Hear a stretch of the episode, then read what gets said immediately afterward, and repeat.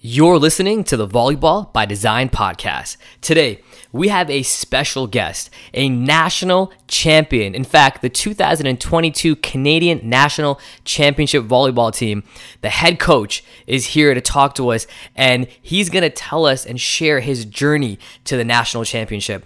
And in this episode, there are so many nuggets that you can take away and apply to your gym. I can't stress enough. So if you're driving, you're going to want to focus while on the road as well as the episode. And if you're not, get out a paper and pen because you're going to want to write some of this stuff down. We dive into everything it took to win a national championship. And you'll be surprised at some of the things he said that were really important that you can implement right now to turn your team into that championship minded team. So it's an episode you don't want to miss. Stay tuned.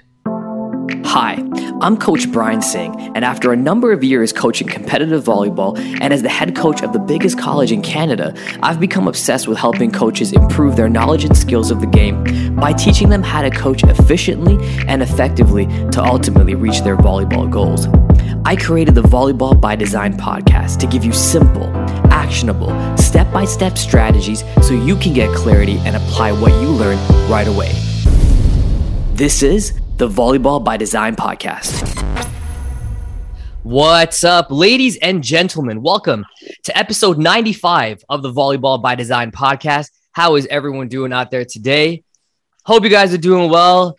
Um, you know, uh, I got a lot of great feedback on my last week's episode regarding uh, talking about parents and five strategies to make it work. So if you missed last week's episode, definitely go take a listen. Um, I've had a lot of coaches reach out about that one, which is interesting because I've never done an episode about parents before. So it was cool to see hear that feedback and have the questions uh, being brought in.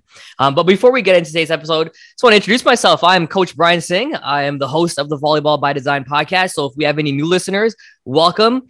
I appreciate you tuning in. Uh, and I, you have 94 episodes to get caught up on. You know, every episode, what we try to do is we try to deliver tangible things that you can take back to your gym and apply right away. So, no matter what episode you listen to, you should always be able to get something back that you can go back in the gym, that you can apply to your own coaching, your own team, and, and see results. That's what this podcast is about. It's about trying to help you get results.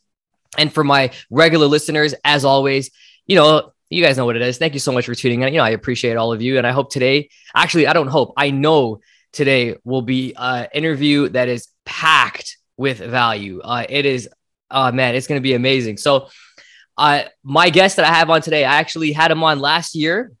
Um, he's the head coach at the University of Alberta. Um, he also specializes in setting as well. But I'm proud to say that he is a national champion coach, 2022 Canadian U Sports National Championship coach, and that is Brock Davidiuk. Brock, how are you, man?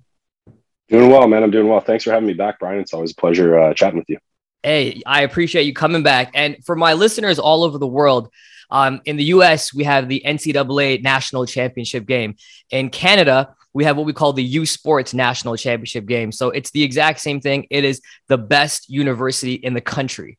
And Brock, the head coach, was able to get that win um, over oh, uh, a couple well, last weekend, a couple weekends ago. I can't remember when, but and it was this past Sunday. This past Sunday. Wow, that's crazy. Yeah, this past Sunday to become a national champion. So first of all, Brock, how does that feel hearing national champion coach? Uh, it feels surreal. I think it's more of our our team. Uh, our team is national champions, but I mean that that's uh, very kind of you to say, uh, and it feels great. I, I, it's it's like uh, honestly a three year process because we had the 2019-20 season that got canceled at the same gym where we where we won this weekend at in Winnipeg at the IGAC Center, and then we had the COVID year, and then we returned this weekend, and it's uh, I mean, uh, yeah, surreal, man. Like to do it to pay, to pay tribute to those that were with us in the 1920 season because um, there were guys that you know they were done their eligibility um, who got robbed of that of that opportunity. It feels pretty special for for everyone involved. Yeah, no, no kidding. And what were you guys ranked going into into this championship? We were ranked third. Right, and Trinity Western is ranked first. Yeah, they were ranked first. Right, and and so for our listeners, uh, Trinity Western has been ranked first for a while as the number one team in Canada, and um, it was it was an amazing victory for you guys to knock them off. So let's let's talk about this. I want to I want to dive deeper in because I know from a coaching standpoint, I I, I know our listeners want to know, you know, how exactly did this happen? So can I can I take it back a little bit and let's start about let's talk off season.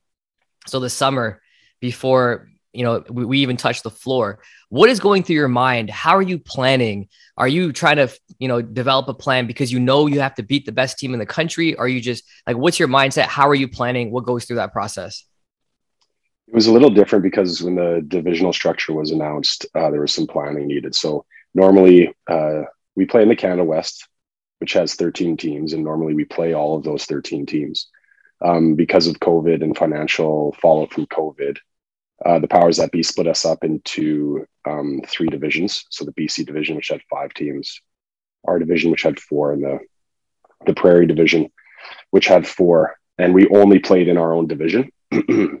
so uh, the big planning things for the team was how do we get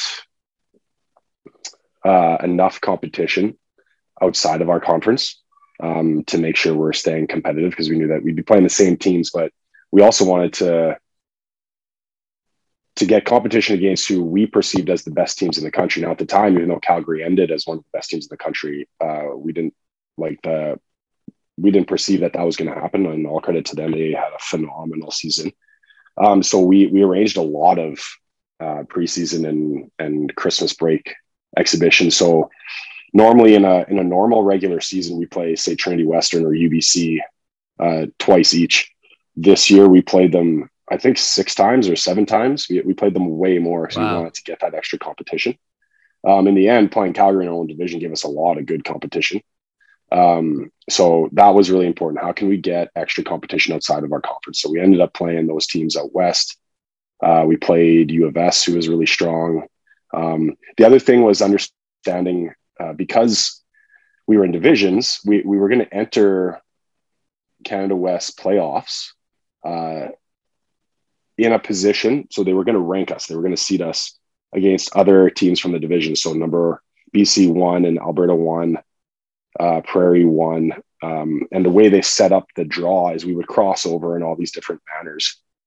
And our goal was to make sure we're hosting uh, as much as we could. So there was three rounds of Canada West playoffs. The first was a round of 12 teams and then the next was a round of six teams, and then the third was the final four.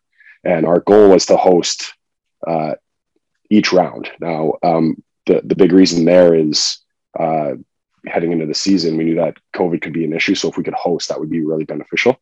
And then, of course, the normal home court advantage stuff. So we, we ended up um, really trying to set that as a goal, which meant trying to get as many set wins as possible. So normally we're trying to get as many match wins, but set wins were extra important because we were going to be compared to teams from other divisions without ever playing them.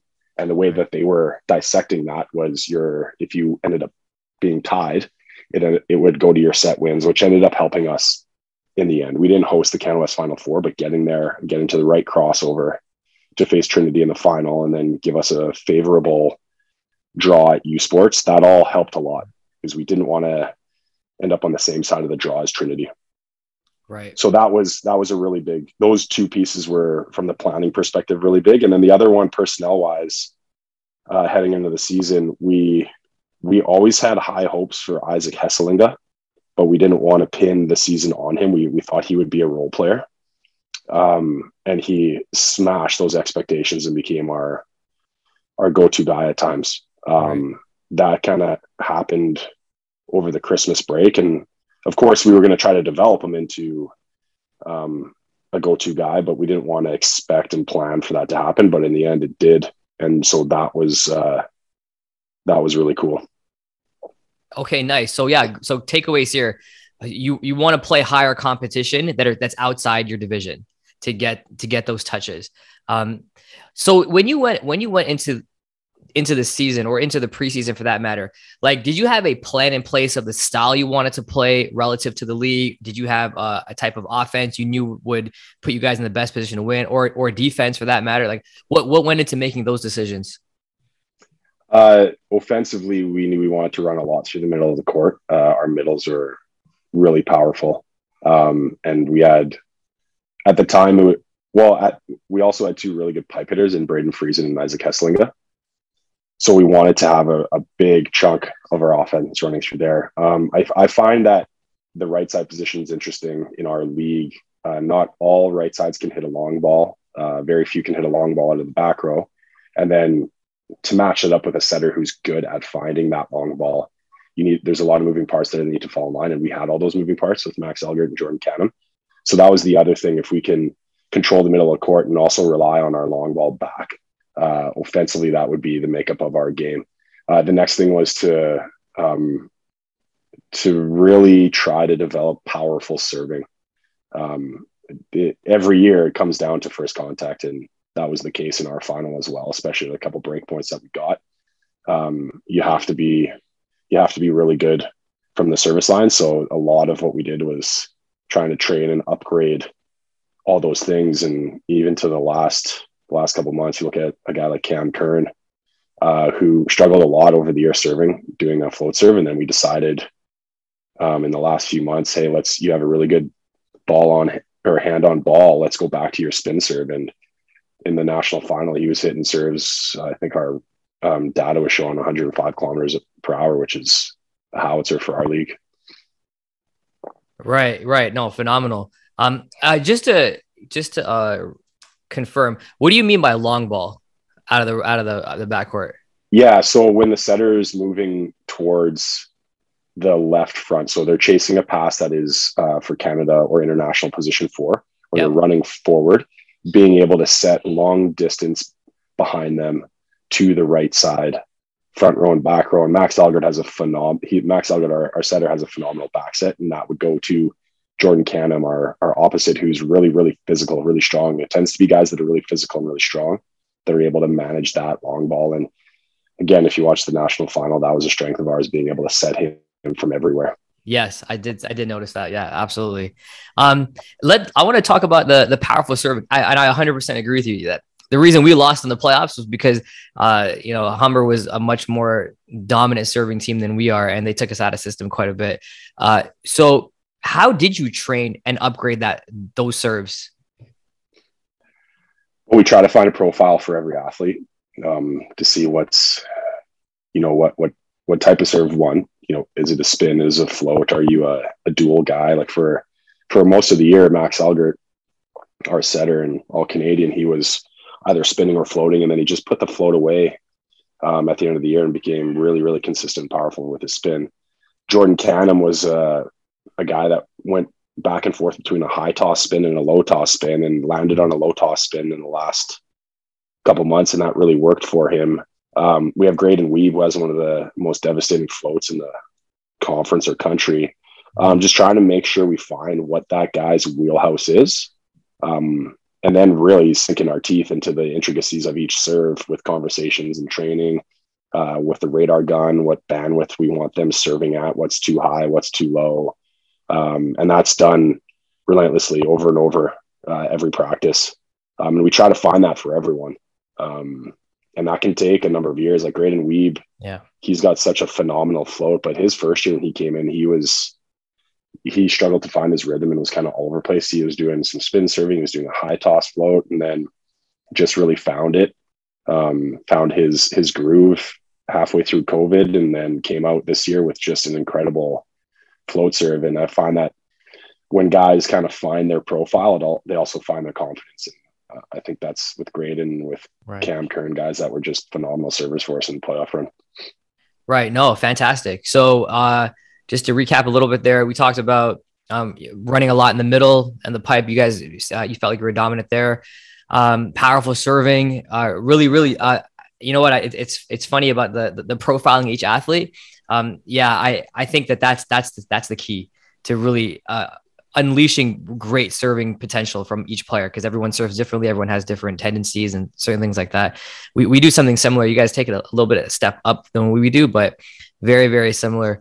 Uh, anything else that you guys ha- had an emphasis on this season? Um, I think th- there was a number of things, but globally, I think those are the, the key things. And we're always talking about and focusing on our culture and how we can be strong that way because I think that bolsters your performance and also gives guys a good experience. Um, so our, our, culture is a really important piece to what we do with the Bears. Uh, which you're actually you actually led me into my next question. Um, I was going to talk about culture because culture, as I'm sure a lot of our listeners know, is is super important to uh, a, ch- a, championship team and and a competitive team at that. Um, so you want to uh, w- with culture, it's such a broad uh, spectrum. Um, but what are some things that are special about the University of Alberta's men's volleyball culture that you you guys think is, is unique to yourself, or is a big part of why you were able to be successful this season? Well, I don't know that it's unique to ourselves, but the it all uh, kind of stems, I would say, from our weight room and our weight room culture. So a number of years ago, um, we we put a really um, adamant effort into updating our weight room culture. We had Michael Cook, who's the the strength coach with the national team now.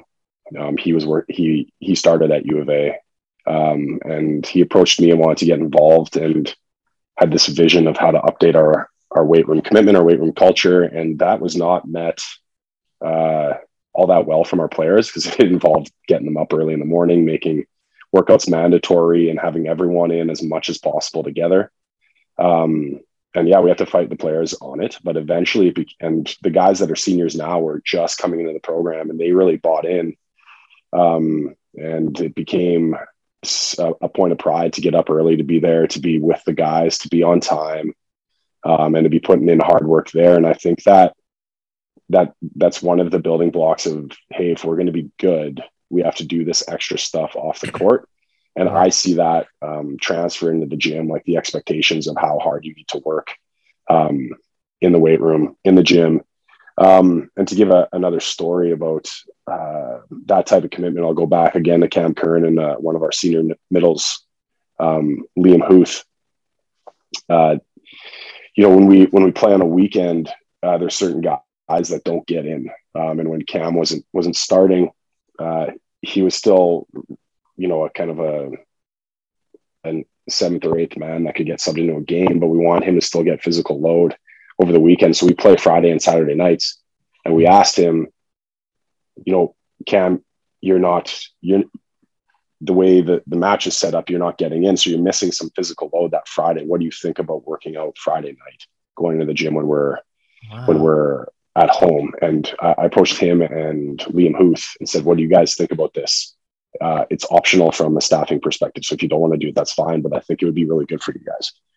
And they bought in quickly and they started doing that. And after every Friday match, I started to see more and more guys with their gear still on walking to our weight room. Wow. And it got to the point where we were down playing Mount Royal, where we had eight or nine guys after Friday asking to get into the weight room to get lift in, to get extra work in.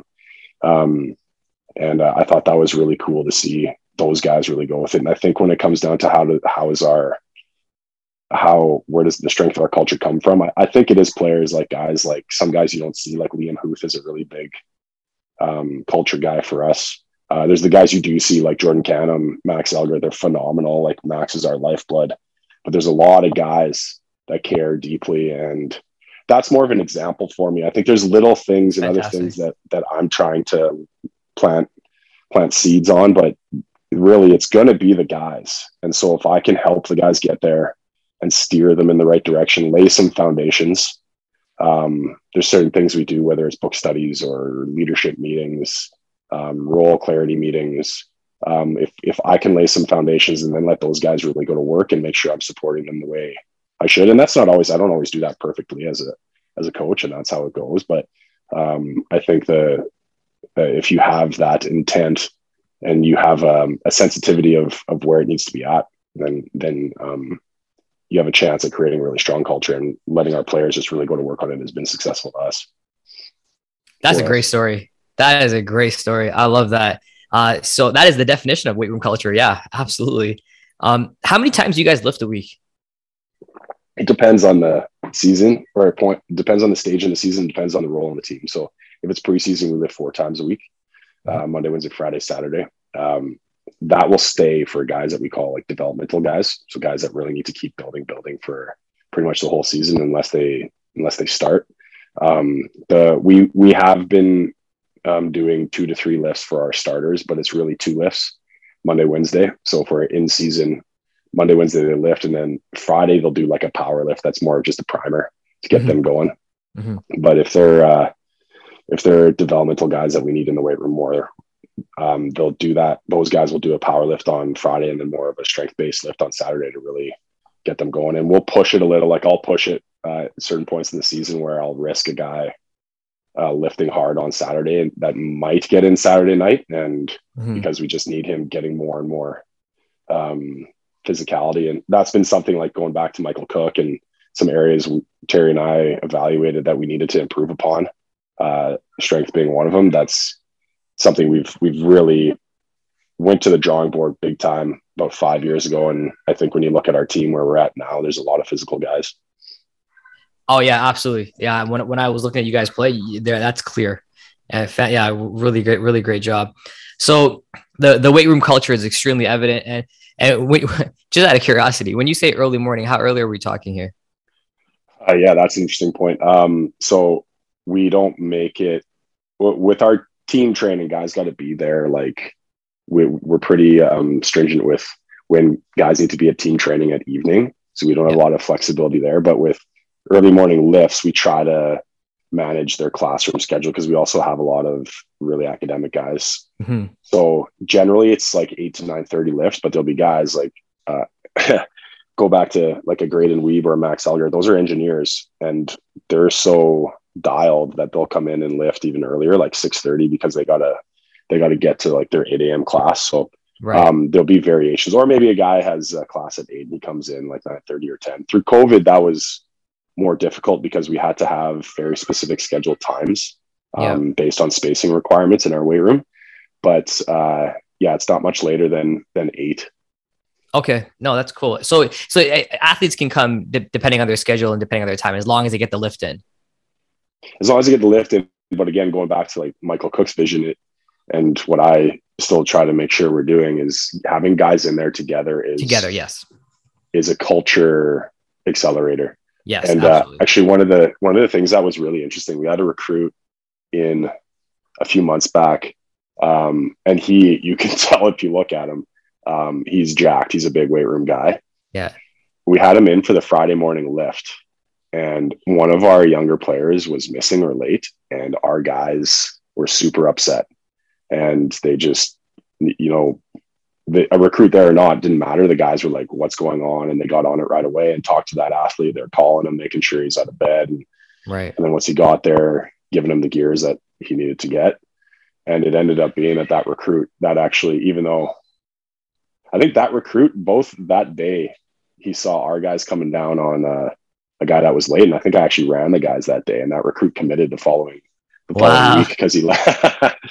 yeah because he was a big gym head and saw how important it was to the team. Right. Oh, that's fantastic. So we got weight room culture, which I love, uh, leadership meetings, work study. Anything else um, culture wise that you think stands out about you guys? Um, just the guys, Brian. You know, it's the, they put a lot of time in. I bet I I don't even know a lot of the stuff. Like it's the guys, okay. and I think one of the things I've learned more and more is that you really gotta have a mind for recruiting guys that you think will be good guys. Um, and in, in, our country, that's a little trickier because it's not like recruits are that plentiful. So you're trying to get right. good volleyball players and hope you can turn them into good guys if they're not, because you know they're 18 year old guys and some guys are great dudes, some guys are punks. Um, yep. but uh, I'm really excited about our recruiting class coming in. We got some awesome volleyball players that are also just wicked, wicked guys. And right. um, I don't know if you would know any of them, but uh, they're they're just stellar dudes that when they when they show up, I think it's going to just really sh- continue to strengthen our right. culture. Now, first years as they go, they're going to have to get used to stuff, and we'll crack the whip when we need to. But I see a lot of uh, leadership and high performance attitudes from the guys coming in, so I'm really excited about that. Okay, no, that's great. If they're from Ontario, I probably know them, but if not, then I probably wouldn't. But that's I'm excited. Yeah, we don't have any Ontario guys. Uh, this year. We do have a Quebec guy. Oh, nice. Know you know, Charles Saint Aubin uh, just made some big waves at the CCAA National Championship. Was, oh yeah, yeah, yeah, yeah, yeah. That's right. That's right. Yes, I do know. Yeah. Oh, that's great. Actually, funny enough, um, you guy, what, what I think after the quarterfinals, it was it was a Can West tournament. Is that right? Yes. Uh, yeah. No, uh, no, because Sherbrooke. Oh, Sherbrooke. Sherbrooke. That's yeah. right. Sherbrooke was still in it. I'm thinking of Ontario teams. I apologize. Yeah, yeah, yeah. So that that's a pretty cool. Uh, that that's an that's that shows the level of quality of volleyball that you guys have to be up against every night. You know, like that's impressive. Yeah, and I, I like I'll be the first of many to contend that Can West is stronger, but I think everyone has to remember that OUA only played you know 12 games, so they didn't have their uh, they didn't have their regular they didn't go through their regular paces. Right. Um, so it was, uh, and you could kind of see it in the way they played. Like it was different look from them, but yeah, right. Can West was was really strong. Like Calgary was, I don't think anyone uh, at the start of the season had Calgary projected to be at the national tournament, but as we went through, you could really see it, man. That that was one of the most improved teams, right, uh, in Can West. They were right. they were unreal and really well coached. Right, right, right. okay, that's great. Um, the last thing I want to ask about culture, um, and if, if you don't have anything to say about this, no problem. But you know, every team has their every team has something different about them. Like I'll give you an example. So uh, on our team, you know, it's an expectation for the guys to high five all their teammates before they touch a ball. And then before they leave the gym, they have to high five all their teammates before they leave the gym. You know, like the, the little nuances like that in culture that's expected to, to be there. Do you guys have any of those little, little things? Uh, you know, whether it's a high five, whether that, that was my example, but do you have anything special like that where just you guys do it's different? Well, another thing we do too is um before our guys uh, come on the court in a game, they touch the floor and they touch their heart to show respect for the game. I'm a big person on respect and respecting the game and having that energy. So that's something they do every time they step on the floor uh, before they go onto the court. So those are like little things that we do. Yeah, you, you guys have anything like that that you guys do? Yeah, like ours, we have probably three things that I could uh, speak to. So um, I don't know if it's a little thing, but it's something we do. We've been doing for a few years now. We do a grat- gratitude circle once a week, where we we stand around and talk about what we're grateful for. Um, one of the the circle is really important to us, um, and uh, and our our presence. So in through the season, we talked about our showing our presence through looking each other in the eyes, um, coming together in our circle, and then communicating on what's coming next. Those three things we talked about a lot, a lot. Um, and then the last one, we actually we try to really buy into uh, competitive nature. We have uh, our saying is good news off the court, bad news on the court, and I am a big fan of guys expressing their competitive side on the court.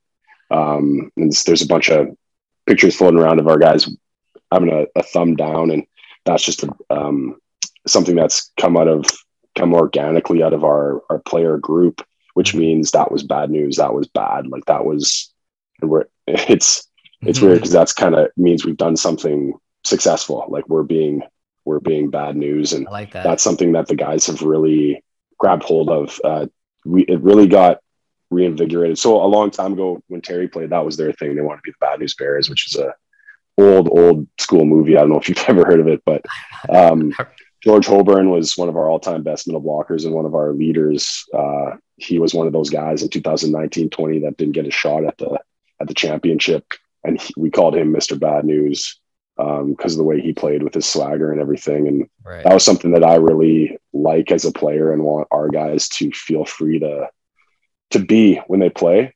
And I think that the guys have really grabbed hold of that this year. And there's that's not not just the guys you see on the court. There's a lot of guys on the bench who are in the games just trying to really have a presence from from the bench. And that that bad news piece I think is a really big big part of who this team was this year. Nice. No, I love it. Yeah, I know these are. I, I love when I when I hear these little things from coaches because uh, these are important, and I feel like every coach listening to this, um, you know, sometimes it's you you gotta you gotta do what works for you, but finding these things like the gratitude circle is fantastic. Uh, I think that's super important. You know, team meetings, like things like where the guys can connect and build those relationships, and I mean, you have the personnel for it on top of that, so that's just that's perfect.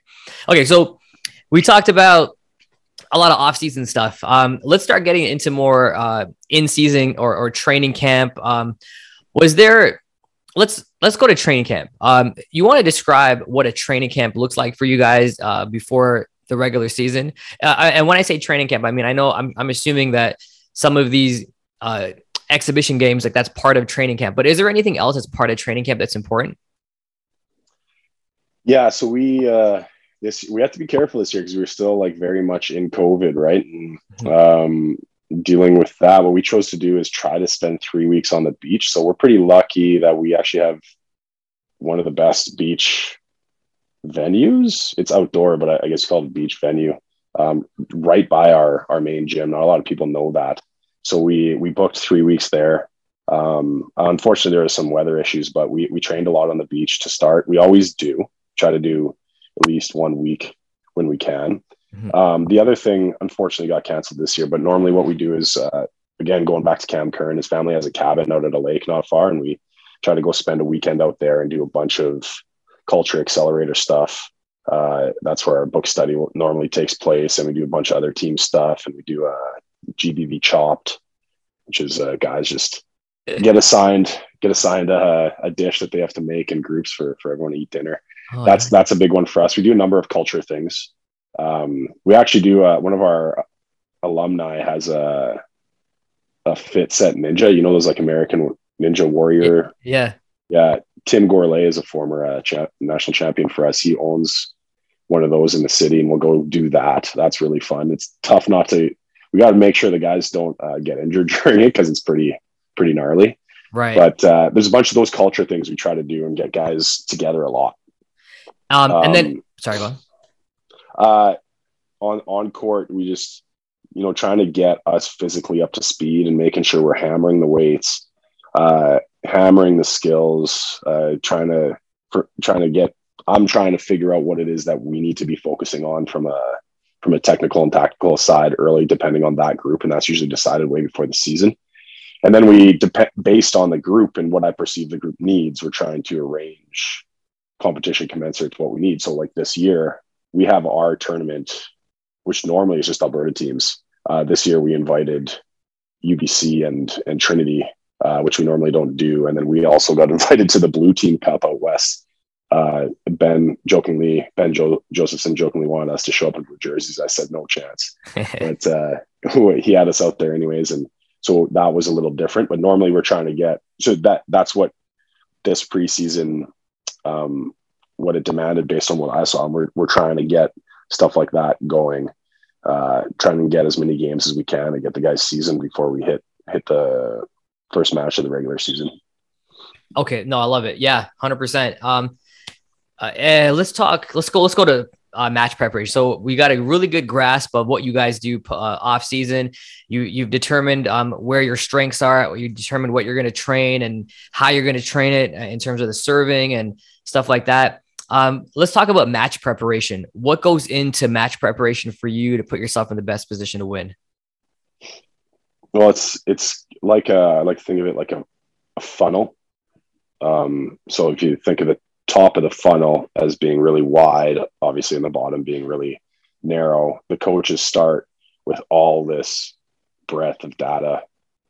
We we're wide with everything we want to know about the team. And then at the end of the prep period, we got to get it down to that that really narrow end that we're delivering to the athletes. Um, that's basically the the global perspective of what we're trying to do, and that can end up being just a few things that we're giving them, uh, depending on the team we're playing. But we as a staff want to make sure we do our work to to sift through all that data. And I'm lucky that I have um, one of the best, well, an incredibly good stats man that's been with our our team for 25 years, uh, who dives deep in a, a number of games, um, old school paper style, and then I, then we utilize stuff like VolleyMetrics to to go further into synthesis of data, and then watching a bunch of video of staff.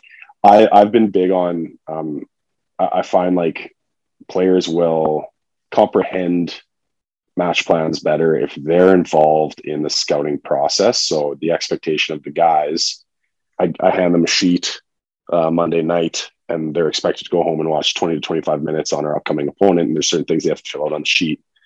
And the purpose of that is, is not really the sheet. It's just to get them engaged and have, have some eyes for who we're playing. Um, and then I take that sheet, uh, I'll hand it back to them Wednesday when we do our team match prep. And that just gives them a prep of what to expect. And then I find that doing that, you know, you, you don't have guys that are Wednesday, you know, can be a long day school wise. If they've already prepped in their mind a little bit, then they can stay a little more engaged. Uh, the interesting thing is, or interesting byproduct is there's a lot of little things from those sheets that end up getting onto the match plan because those guys have good eyes for the game and we're able to integrate those. And then there's other meetings along the way. We have passer video, just scouting their servers. Uh, we do uh, setter video. Um, usually our setter video is a debrief of what we did the week before and then um, a preparation of what we want to do on the upcoming on the upcoming opponent so through the week it's two and two. And what i mean by that we play friday. Monday tuesday is the two where we're uh, just really thinking about what what we need to continue to improve upon for our team. And then the wednesday thursday is when we're sinking our teeth into more what we want to do for the upcoming team. And that's the upcoming team doesn't take over our focus on our development because at the end of the day, we think it's what we're doing that's more important rather than what they're doing. But we do integrate some stuff on court that we want to do match plan wise. So we're getting a kinesthetic feel for for the upcoming match plan. Do you guys um when you said uh passer video, setter video, is that in separate groups? Like your setters do their own thing, passers do their own thing? Yep. Uh, I have a we're really lucky with how many staff we have. Um, and so I'll have one of my assistant coaches prepare a sheet and some clips real quick on their servers. And they'll look at that Wednesday and Thursday and just so they understand okay he hits this spin from this area and it goes to that area. We set up like this and call it a game of inches on receive which it really is. Like how you set up your feet can really determine whether you're passing a, a one or a three on a yeah. four point scale and having those kind of conversations and we have such a good group that sometimes it's just giving that stuff to Landon Curry and then he'll go to town on on uh, making a plan. Um, but yeah, just getting some some prep there. Yeah, and with setters, setters come with me. Uh, they'll come up to my office uh, Monday to talk about the previous weekend, and then we'll plan either Tuesday or Wednesday to talk about the upcoming opponent. And that involves a lot of stats. It's it's mostly the, the more and more I, I do it, the more and more I've shifted to focusing more on our side and little tiny tweaks we might want to make based on the upcoming opponent because you know when you watch depending on the team when you watch some of what their blocking schemes do that might be more related to the opponent they're playing at the time right and you got to try to keep that in mind when you're doing any kind of offensive prep Right. Okay. No, it makes sense. So you got your scouting reports, you got your video. Uh, really great analogy with the funnel. I love that. Um, let's talk game day. Is there anything special about game day? What's the routine for game day? Game day, uh, again, like culture wise, we used to do optional uh, serve passes at home, and I made them mandatory, and there was no bones about that. Like the players um, have been able to manage school uh, amongst that, and I think getting again when it comes to that serve focus that we are talking about earlier, home court advantage is a lot about serve so if we can take advantage of that extra hour that we get Friday, um, and if guys are able to manage that around classes, that that's a big one for us. Um, and, and there's not a there's not a ton more like in between that and and um, when we arrive at the gym to get ready for the match, uh, we used to always meet at this pasta place in one of the areas in the university, but that kind of went on hold because of the pandemic. Uh, once guys show up, then we do uh, we do two meetings, an hour and a half and a forty five minute. And at the hour and a half, again, the idea of empowering the athletes and them having the autonomy over the game plan. We split up into positional groups, and they all talk about um, what to expect from the opponent and what we want to do based on the group you're in. So that'll be the passing group, the middle group, um, the setting group, and then they'll do two meetings in those silos to make sure we're covering all phases of the game um, rather than me just saying stuff to them. I, I, like getting them engaged and talking to each other, and it's cool to see who who ends up leading those and things they talk about. And there's coaches hovering around, adding points here and there. And then that 45 minutes, just a quick check in. Guys play the same cool song that I really like, really loud in our team room. Right. And uh, we go over a couple rotational reminders, and then and then we get at it. Yeah. Oh, that's great. I like that. And um, where does the opposite go? Uh, yeah. So the so if I'm to break it down, big like uh, specifically, like the first group, the first meeting is uh, block defense meeting. So oh. the opposites and setters are talking about uh, their left sides. our left sides are are talking about their right sides and our our defense. The opposite and center are talking about our defense as well. And then the mids and libs are talking about our defense, mm-hmm. block defense. Mm-hmm. Um, and then the second group is our receivers. So the opposites often go to the receiving line because we almost always have our opposites receive. Uh, okay. Jordan Canham is a quite a good receiver, so he's involved in that as well. Uh, the middles in that second group are talking about the setters, and then our setters are meeting with me to talk about our offense.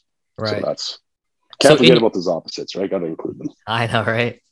so you you have um in, in, your in your serve receive you have an opposite pass and a left side hide or get ready to swing. Yeah, it's uh, so going back to that mid court piece. We have when we can, we have Jordan Canham step in in rotations uh, one and 5 mm-hmm. uh, Canadian rotations one and five uh, mm-hmm. on float servers because then he he's really good at passing with his hands, uh, and then we're able to pull our pipe guy out. That's um, right. And and so and then in the one rotation it puts our libero in six as well, which is useful. Uh, and but if it's a spinner, we don't do that. We're going to look at whether we continue to do it or well, we'll continue to do that for sure next year. It's just I'd like to get Canham even more serve receive reps because he can you just have an impact. The more that guy can have an impact, the better.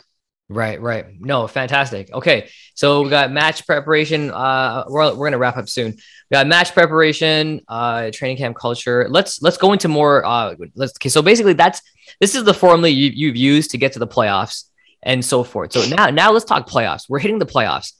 Um, does anything change in the playoffs? How, does you know? Talk to me about playoffs no, nothing changes. So that's a big part of my coaching philosophy. Um, we talk about, uh, I often ask the guys why they compete. And they know what answer I want. Um, and it's because there's someone on the other side. Uh, it doesn't change. I'm a very, very big believer that um, you, you need to treat every game equally important. And that way, you know, when we got to the national final, our communication was we've played this game a hundred times. Uh, you know we're, we're ready for this. Let's lean on our competitive philosophy. We'll get nervous. That's normal. Just be just have each other's back when that happens. And we know we need to be bold to win this game. So lean on the fact that we've played this game a hundred times. It's no different. Um, and that's the same as any any playoff uh playoff game we played. Like it's uh, that's really what i believe i don't believe in like the big game or that like hollywood's perception of sport i think that high performers just do what they always do.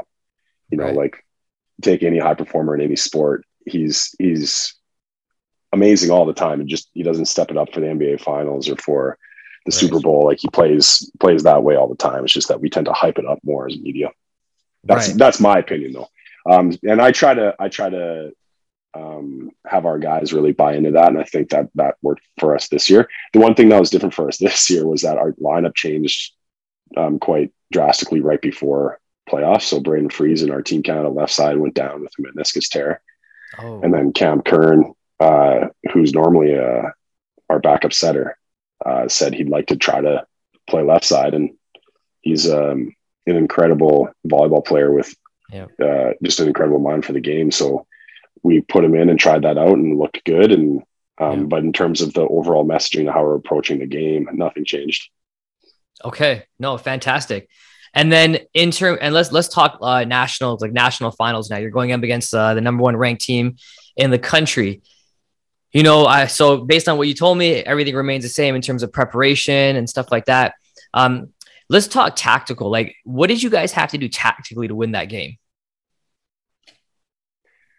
Um, so again, it wasn't that there was a ton that changed in terms like tactically. We just we did the same thing we always do. We did our match prep, and yep. we had a, the good thing. We just played them a week earlier, so there wasn't a ton we changed. We had the same game plan with Trinity. The way they ran their rotations, we just really needed to when we play them in the conference final. We really need to simplify the rotations because there's just little things we could sink our teeth into based on on their six two hybrid that they were running. Um, so we did that. We looked at it. We tweaked it a bit. Um, just a couple of things that changed, whether it's attacker angles or rotations, we could we could key on. Um, and then it was the same similar messaging. Our, we we knew it was this that the game would come down to serve pass. and that we needed to be bold. Those are the two things. Like if we're going to win this, it's got to be that we serve pass well and that we go for it. There's a lot of that communication. Like we know they're a good team. We know they're going to play tough. Yeah. But we're a good team too. And if we go for it, if we be bold, we could win this thing. So let let's do that. Let's let's lean on, like I said, our competitive philosophy and let's just go for it. And that's exactly what the guys did. Which I think you answered my next question, which was going to be what are the top three things that you think made you a national champion? So, uh, would that be the same answer? Like those, that's it. Uh, I I think our culture made us. That was probably the driving force. I don't think we can have someone like Cam Kern go from being a setter to a starting middle to uh, starting left side, and for us to win, especially against such a good team, without our culture. And I don't think he could thrive as strongly as he did without such a strong culture. So I think the guys really rallied around that change. Now it's not that like Cam Kern playing left side was the key to us winning winning the championship. That's not it at all. But right. like the fact that we could do that and still play so well and have all the guys on board, I think speaks to our culture. Beating Trinity and like to like the strategy of those things I, I, think that's what you're asking, like the serve pass and and our guys being bold. I think those were the keys for us. But the reason we won, I think, was our culture and the, just the three years in the making and all the all the time guys put in. Like I think back to the COVID year and just the relentless commitment to getting better. And I think of what it was like to watch a um, to watch a guy like Max Elgert come to the gym sorry, come to the gym every day and and just work so hard after uh, having his after having the championship pulled away from him the year before and the commitment he made to coming back and uh, all the hard work he put in in the shadows and the guys around him and you know that year is like we came to the gym and there were a lot of smiles in the gym and it was tough not having to play but i think of all the work guys put in that year and how strong that made our our culture. I think it really is that. Right. No, fantastic. fantastic. So let's um let's just recap here because there, there's a lot of great great nuggets in here. So I mean this this is the, the, the, whole point was I was I was trying to get the story of of, of a national championship team and I, I, think we got it today. So you know we started with, with the off season and, and what what went into that off season. You know playing higher competition outside your league, looking at your team personnel and figuring out what do what are we really good at and how can we maximize um, our ability to play this game. And you mentioned it started from you know we, you guys wanted to really run a lot of the middle, so you had the middle and pipe going, um, that that long ball to the right side. We you understood that serving is going to be extremely uh, important for you guys, and you trained it. Um, you looked at each individual profile for your athletes and how, and again, every athlete's different, which I, I, I love completely. I'm, I'm all about that and figured out a way to maximize their serve and their ability to play this game. And then you talked a lot about culture. I love the weight room culture. That's, that's fantastic. And I think that coaches listening to this can really appreciate that. And, and I, I, I, for, I for sure got some ideas in my head of how I'm going to be planning my next season with regards to weight room culture. And then your uh, leadership meetings, work study, um, the gratitude circle once a week was fantastic. That, that's a that's a great uh, that's a great thing to have. And I, I, just just for the guys to just step away from the game and really get a chance to look at each other, look at each other, you know, in, in the eyes and and and just have that connection. Like that's fantastic. Um, good news off the court, bad news on the court. I love that. That's great. um, then the, the training camp. No, it's really cool. You got, you know, the, the incorporating the beach aspect of it, going away for a week, um, I love the the guys cooking meals. That's cool. That's pretty cool. I can only imagine how, how much fun that turns out to be.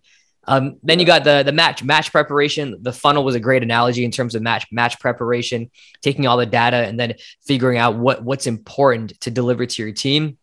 I love the idea of mixing up groups to look at film so um, they get a better understanding, as well as giving the guys the sheet on Monday and having them look at film too. We uh, in, in, our gym we, we do the same thing. We, will give them at, our, at our level it, it's a little bit different in terms of the timing, but we'll give them basically you know um, passing and they have to track the, the the passers. Everyone's responsible for tracking the passers and coming coming to to film with that in hand. So I can definitely appreciate that. Uh, game day serve and pass, absolutely. And then based on everything that I've gathered here, the you know the ingredients of a championship team. Well, at least a, lot of the the ingredients today was is is culture. I looking at who you are, identifying at what we can do to maximize our strengths, really dialing into your cu- culture. And I think another thing I want to point out is that you mentioned personnel. You know, when you're bringing guys or, or girls in your gym, knowing who they are, like you really, personnel is such a huge thing because they have to buy in and then they have to not, not only buy in, but really as, as a group buy in. You know, it, five people can buy in and five people can't. You have a problem. So that was really, and have your leaders too to hold your players accountable. So that was, um, that was great. I think that that's a really, that's, that's a great story of winning a championship. I think. Did I forget anything? No, you uh, summarized that very well, Brian. Nice job. Thanks yeah, I'm trying to take my notes while you speak here to make sure I don't miss anything. I, you know, like I like I mentioned earlier in the episode, I always like coaches to take away tangible things, and I think not only did we hear a great story to a national champion, uh, national championship, but um, there is there is some really great nuggets that people can take away with them uh, on this. A- any any last minute thoughts uh, you want to share with our listeners about uh, from a national championship coach? Any any words of advice? Any thoughts? Be bold be bold. Okay. Well said. Yeah, absolutely. Two words. Put that on a t-shirt. You guys got to put that on a t-shirt. yeah. That is great. Well, Brock, listen, man, thank you so much uh, for joining me again uh, on another episode. I think this is this is just as even probably more valuable um, than the last one, if not just as much. Like both episodes were fantastic. By the way, we had Brock on the podcast um, uh, early last year. Uh, he did a he did a talk on setting. So if you get a chance to go back to that one, um, Brock specializes in setting. He, he, he runs a setting academy as well um, out of uh, Alberta. And that was episode 75. So, episode 75, we talked about setting. Uh, we broke it down completely. So, if you get a chance, take a listen to that. And for our other coaches out here, uh, thank you so much for tuning in. You got a treat tonight. I think you're to have to go back and re-listen to this because there's a lot of things you might want to write down and make note of to see how you can implement in your gym. Uh, but Brock, thanks so much, man. I appreciate it. Listeners, I will see you next week on another episode of the Volleyball by Design podcast. Take care. All right, cue the music. Look, are you at the stage you want to be in your volleyball journey? How would it feel to get clarity on your training and instead of taking months to get better, you could improve in weeks, if not days? When I was a young coach and player, I felt this way all the time. The truth is, after I got some great advice on how to be efficient, my learning curve grew exponentially. Let me show you how to be more efficient and effective in this game. I invite you to check out CoachBtraining.com for more resources that you can use to take your game to the next level. I look forward to helping you reach your volleyball goals.